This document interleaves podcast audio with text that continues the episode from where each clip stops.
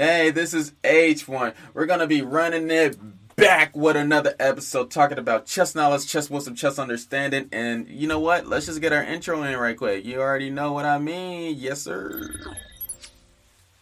Yeah, that that is not the intro. That is that is definitely not the intro. I, I mean this button.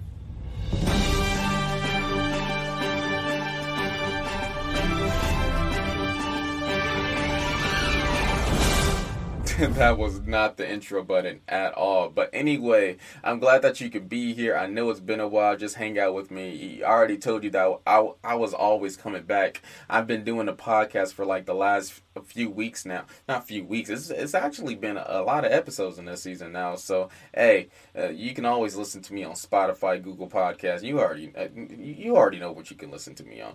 But anyway, uh, to all the people that is listening to me through the podcast, I'm doing a YouTube video too. So hey, if you want to join me there, you can join me there, or if you want to just stay at where you at, then you can stay at where you at. Because what we're doing today is talking about the news, and the first subject we're going to be talking about is this Super Bowl quarterback Joe Burrow, who knows how to play chess. And Yes, we're going to be getting into the details of what he knows how to play, who he plays, and what he what he does on his spare time.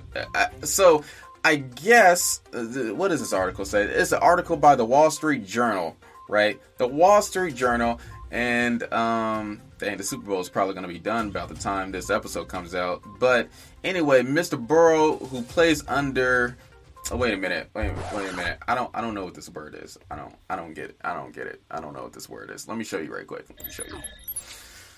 Um, I know it just looks like a, a clear screen right now, but okay. So just follow along with me. You know. You, you know. I, this is my first time, and my reading isn't swell. I already told you I'm a truck driver. I became a truck driver for a reason. Now, so just assume that I'm saying this word when there's like a blank, but on other news, let's get back into it. So, Mr. Burrow, who plays under a pseudonym uh, on his phone and keeps a signed copy of the chess novel The Queen's Gambit at home, is one of the dozens of players who love chess so much that they use it to learn about football. All right, because there's the Arizona Cardinals quarterback Kyler Murray is a chess nut as is legendary receiver Larry um, Fitzgerald. So is Bengals quarter cornerback. Um, I can not say his name, but who plays on the board that Mr. Burrow keeps by his locker at practice. And so I guess, um, yeah, he, he's a chess player. But the interesting thing why I brought this article up was for this reason. Now, one trait that has served Mr. Burrow well on the football field has betrayed him on the chessboard. So he can be heard barking out plays even in the ear split ear splitting noise of an opponent's stadium. In chess, Mr. Burrow barking has occasionally got him banned. He he gotta calm it down. But what is this barking? What what could it be? So, as a chess player, it turns out Joe Burrow is a trash talker. What? I, I guess that's understandable. He's a football player, so I, I guess. Um, I guess if I was doing like the the stereotypes of football players, they know how to trash talk, and so uh, yeah, that that's that that's great. So pawn pushers who turned into a recent chess.com um, broadcast learned this when they received a startling bit of news, Mr. Burrow has more than once had his account on a popular website muted for cursing out opponents in the app's chat function when he loses.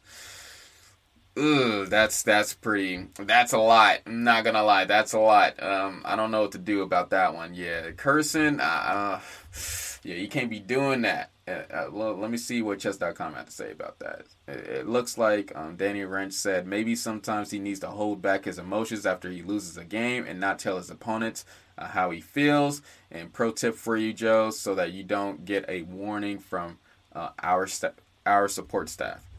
And so we have been talking crap about chess right now. Bengals tight end CJ Uzomah uh, said over the offseason we haven't played yet, but he thinks he's good.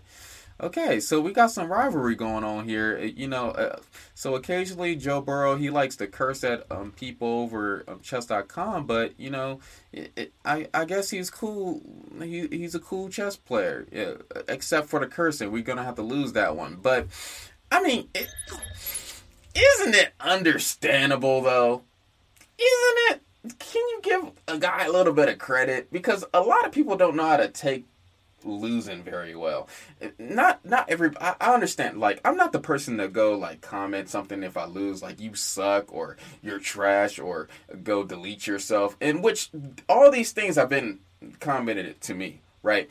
But I'm not the type of person that goes to, to, to text message my opponent because I don't really care who you are because you know online chess is very different from uh, over the board chess. But I understand people's feelings when they, when they talk about this because I understand that some people just wear their emotions on their sleeves. They don't have that poker face. They they can't they can't have it. And uh, I mean, I can think of several players, chess players who done who done this, like Garry Kasparov, uh, Magnus Carlsen, uh, Hikaru Nakamura, his like th- all their emotions is on their face. I mean, Magnus Carlsen from a young age, like dang near went to sleep in front of Garry Kasparov when he was like in his teens, and so I mean.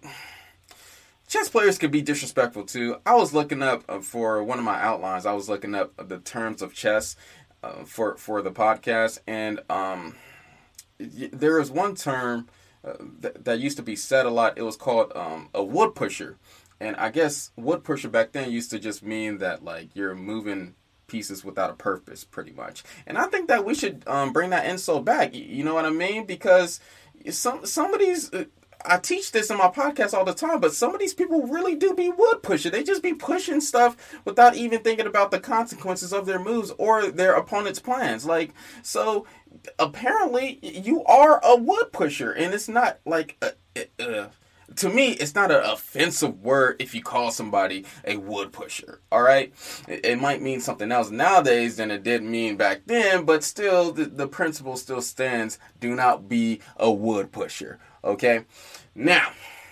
Uh, what what other stories do we have right now? Let's let's get started. When you need mealtime inspiration, it's worth shopping Kroger, where you'll find over 30,000 mouthwatering choices that excite your inner foodie. And no matter what tasty choice you make, you'll enjoy our everyday low prices, plus extra ways to save, like digital coupons worth over $600 each week. You can also save up to $1 off per gallon at the pump with fuel points. More savings and more inspiring flavors make shopping Kroger worth it every time. Kroger, fresh for everyone. Fuel restrictions apply. Let, let, let, let's see right quick. Apparently, um, Blitz Attack. Uh, there's there's this article by New York Post. Blitz Attack.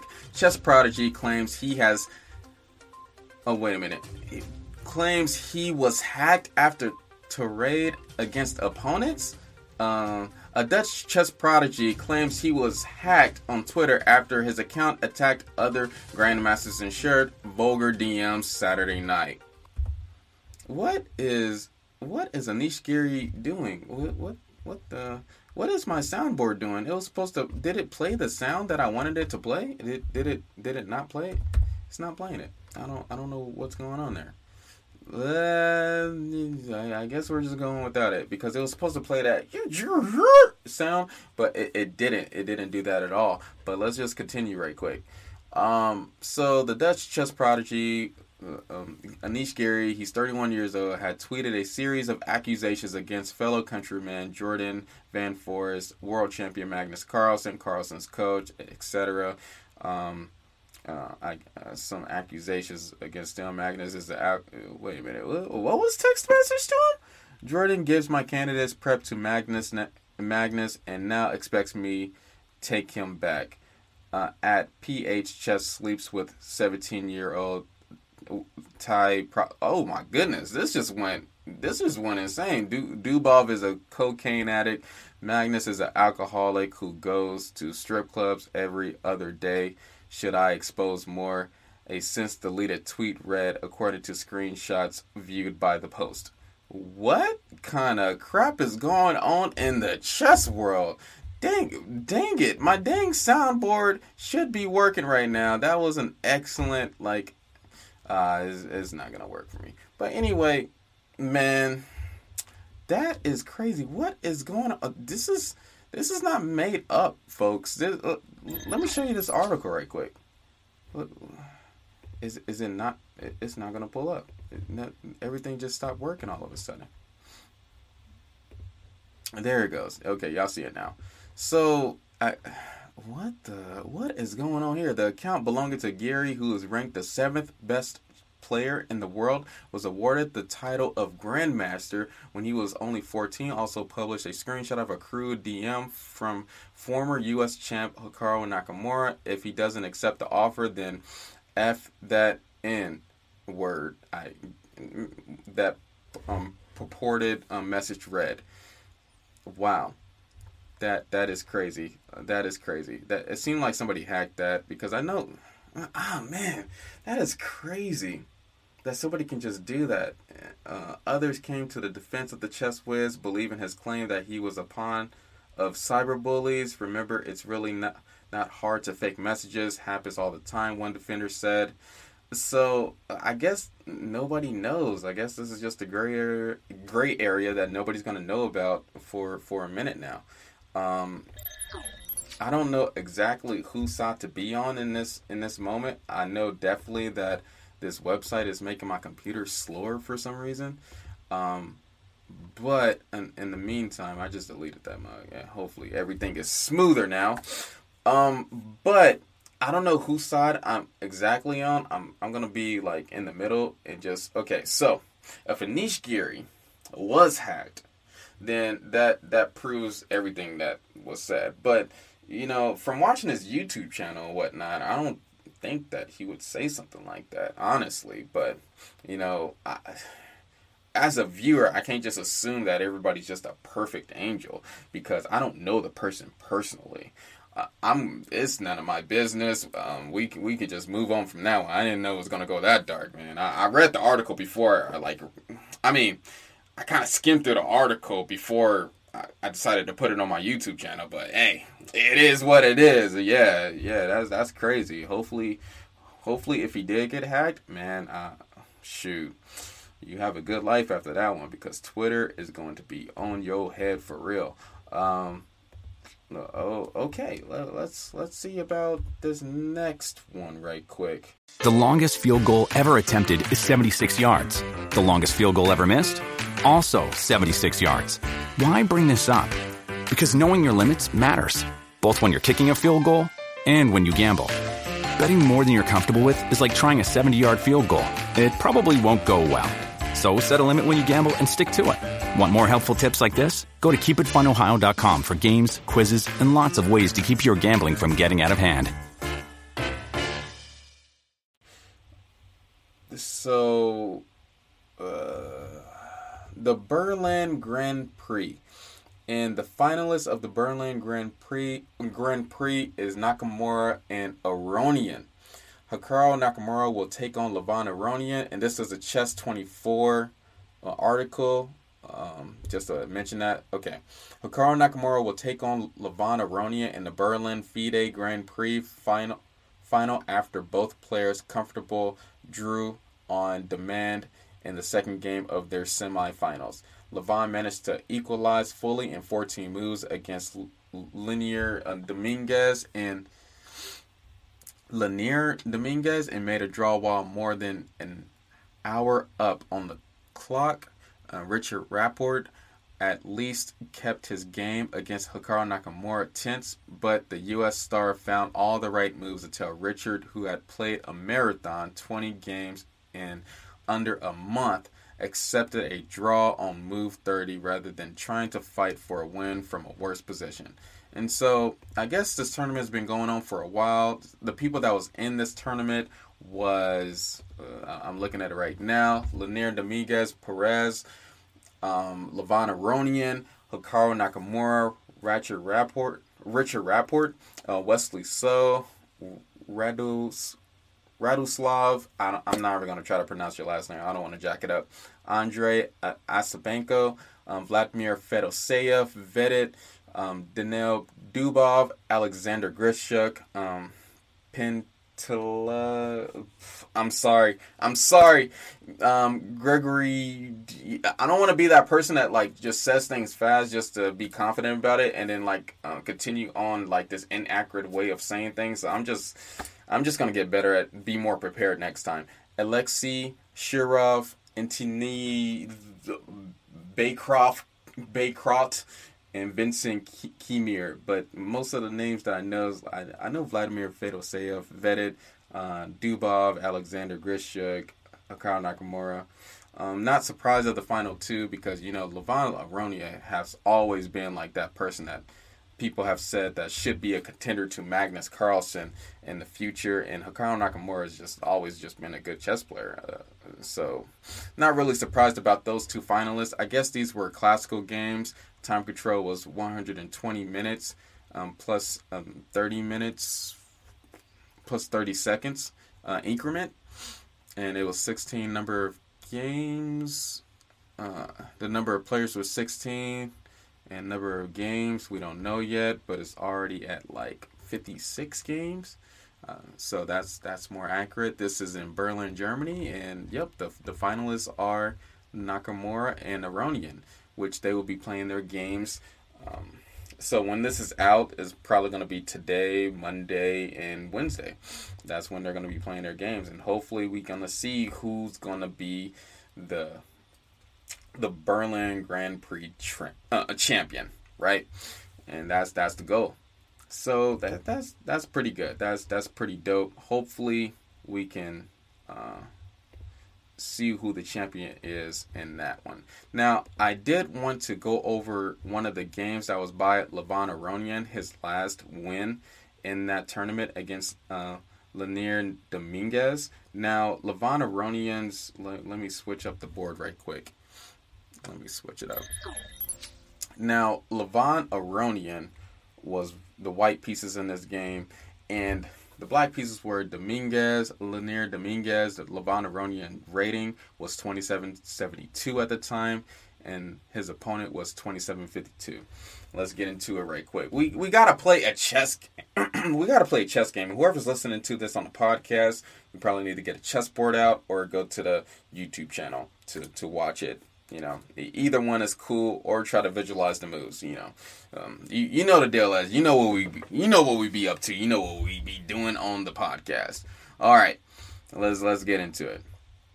So we got D4, D5, C4, D takes C4, E4, B5, A4, C6, A takes B5, C takes B5 knight c3, queen b6, knight d5, queen b7. These are some weird moves. Like, dang.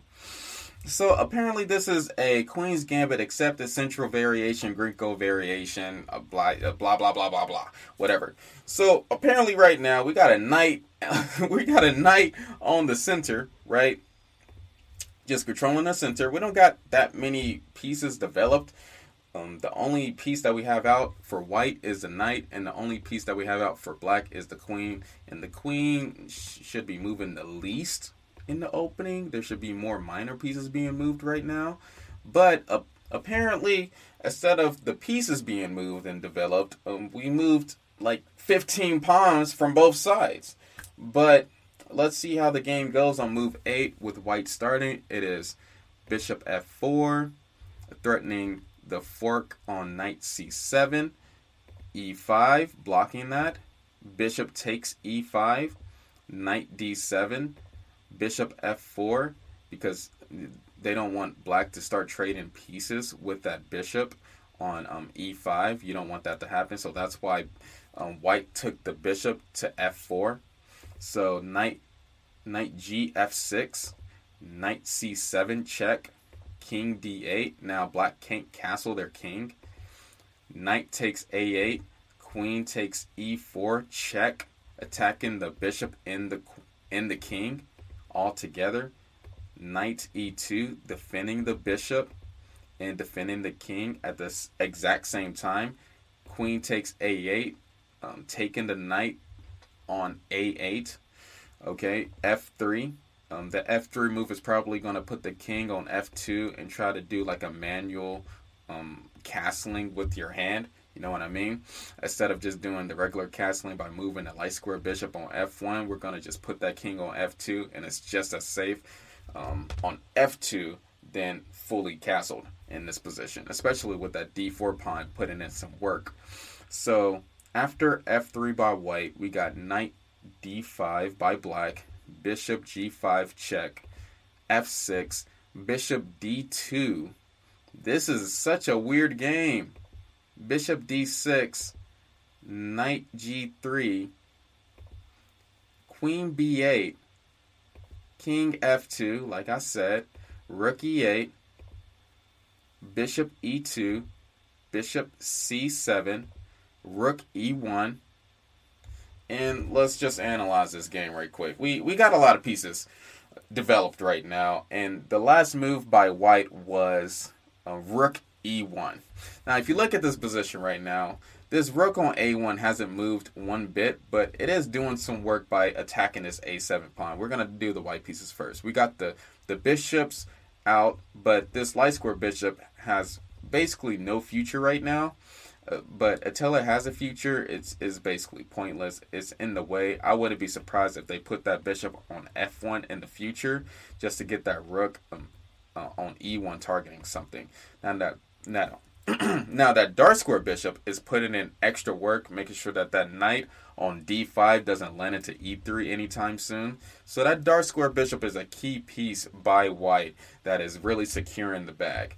Now the knight on g3 could go into f5 any moment or h5. Usually a knight on g3 is pretty pointless after black does a move like g6, but we're going to see what black is going to be doing in the future because that knight can on g3 can still go to e4 and um I mean the black king is still in the center too. That's that's pretty that's pretty bad. I don't know which side I would like to play more, but let's talk about the black side right quick before I say even more. So the queen on b8 is it's in the back, but it is targeting this knight on g3. I don't know if that's like anything special since the king isn't on like g1. I guess the the white king can't move without the knight being taken twice, but I don't know how special that is. I'm pretty sure that we can just sacrifice that that pawn on h2 anytime soon if if we move the knight on e4. If the tactics work, then the bishop on c7 taking the a the h2 pawn wouldn't even matter for him. So the the light square bishop on black side is pointless too. That that bishop is hopeless almost pretty much. And our bishop, our light square bishop is pretty hopeless too, so we're good on that one. Now black is um is down in exchange. Let's not forget that. And black is up to wait a minute. Are uh, so are they down in exchange? Yeah, they, I mean we took their rook, but it doesn't seem like that it's exactly a bad position by black yet. Now, the engine does think that this is equal, but in human standards, this is not equal at all, and this is going to be a decisive game just by um, how crazy the position is right now. So don't just believe that a position is equal just because the engine says so. Um, humans can't just equalize this position so easily. Now, this rook on e8 by black is doing some work. Um, Black's king is pretty protected right now if the center stays closed up. But once this d pawn goes and this knight on d5 go, yeah, this king is going to be pretty dangerous on this spot. I, I uh, would be surprised if the black king will survive that if the position opened up in the center. Uh, maybe there will be some time to run that king to the king side so it could be more protected, but I don't know. We'll we'll see. Maybe black can get um, these two extra pawns to, um, to push them to create a pass pawn to have an advantage that can um, compensate for the loss of an exchange by the rook in the knight. So um, we got two interesting sides. I would take white's position just because it's a lot more solid and I like being up like an extra exchange rather than being up two pawns. It's a, I think it's a lot more risky that way on black side. So I would take white for this for this position. But who knows? Um, I think black's queen is doing a lot more than white's queen. So I would say that white has a little bit more activity. I don't know. It's a weird position, but let's see what happens. It's black's move right now. We're on a 20th move. Bishop b6. Um, question mark exclamation point. Huh. So the, the engine really didn't like this move.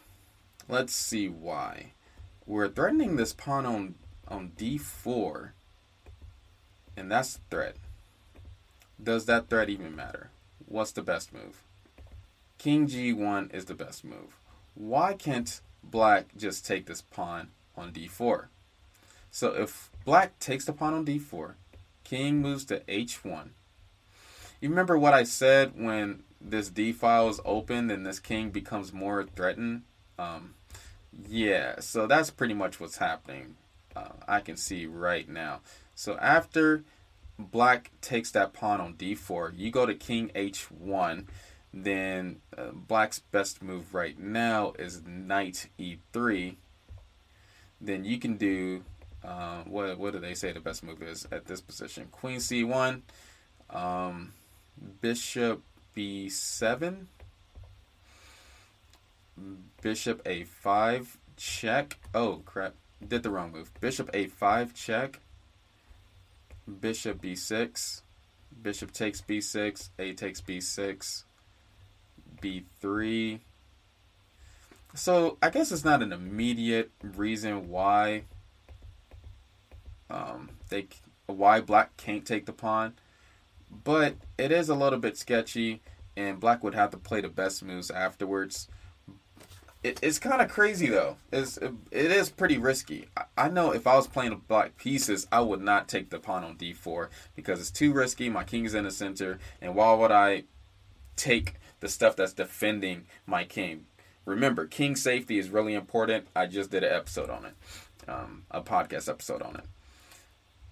So instead of taking on d4 on the 21st move, black did knight e5 double question mark. Now, this was the wrong move to do. The best move was actually, dang, bishop takes d4. That was, that was crazy. In that position, bishop takes d4 was the best move. That was the only move. Man, I didn't even see it until now. This is like a real live, you know, just looking at this stuff.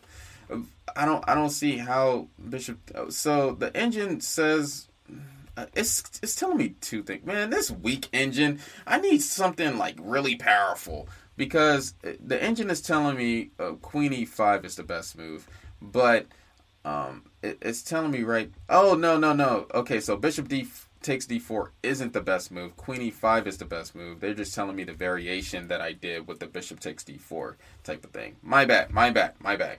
So Black did knight e5. The best move was queen e5. And remember, the the black queen can go to e5, and I can't capture the queen because the pawn on d4 is pinned to the king by the bishop on b6.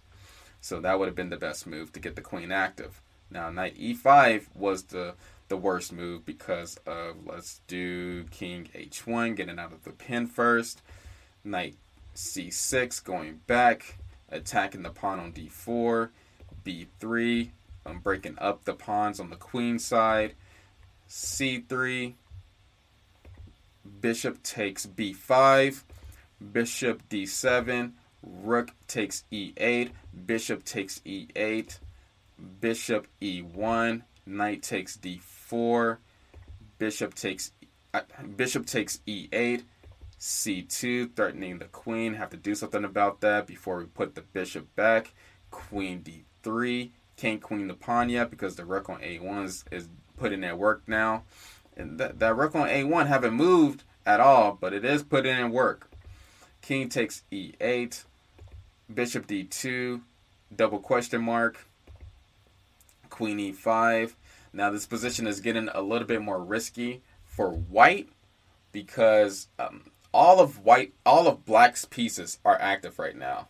The the knights is at the center. We got a pass pawn on c2. We got a bishop on b6 doing some damage, making sure that that knight on d4 is posted. We got a lot of stuff, a lot of good stuff going on.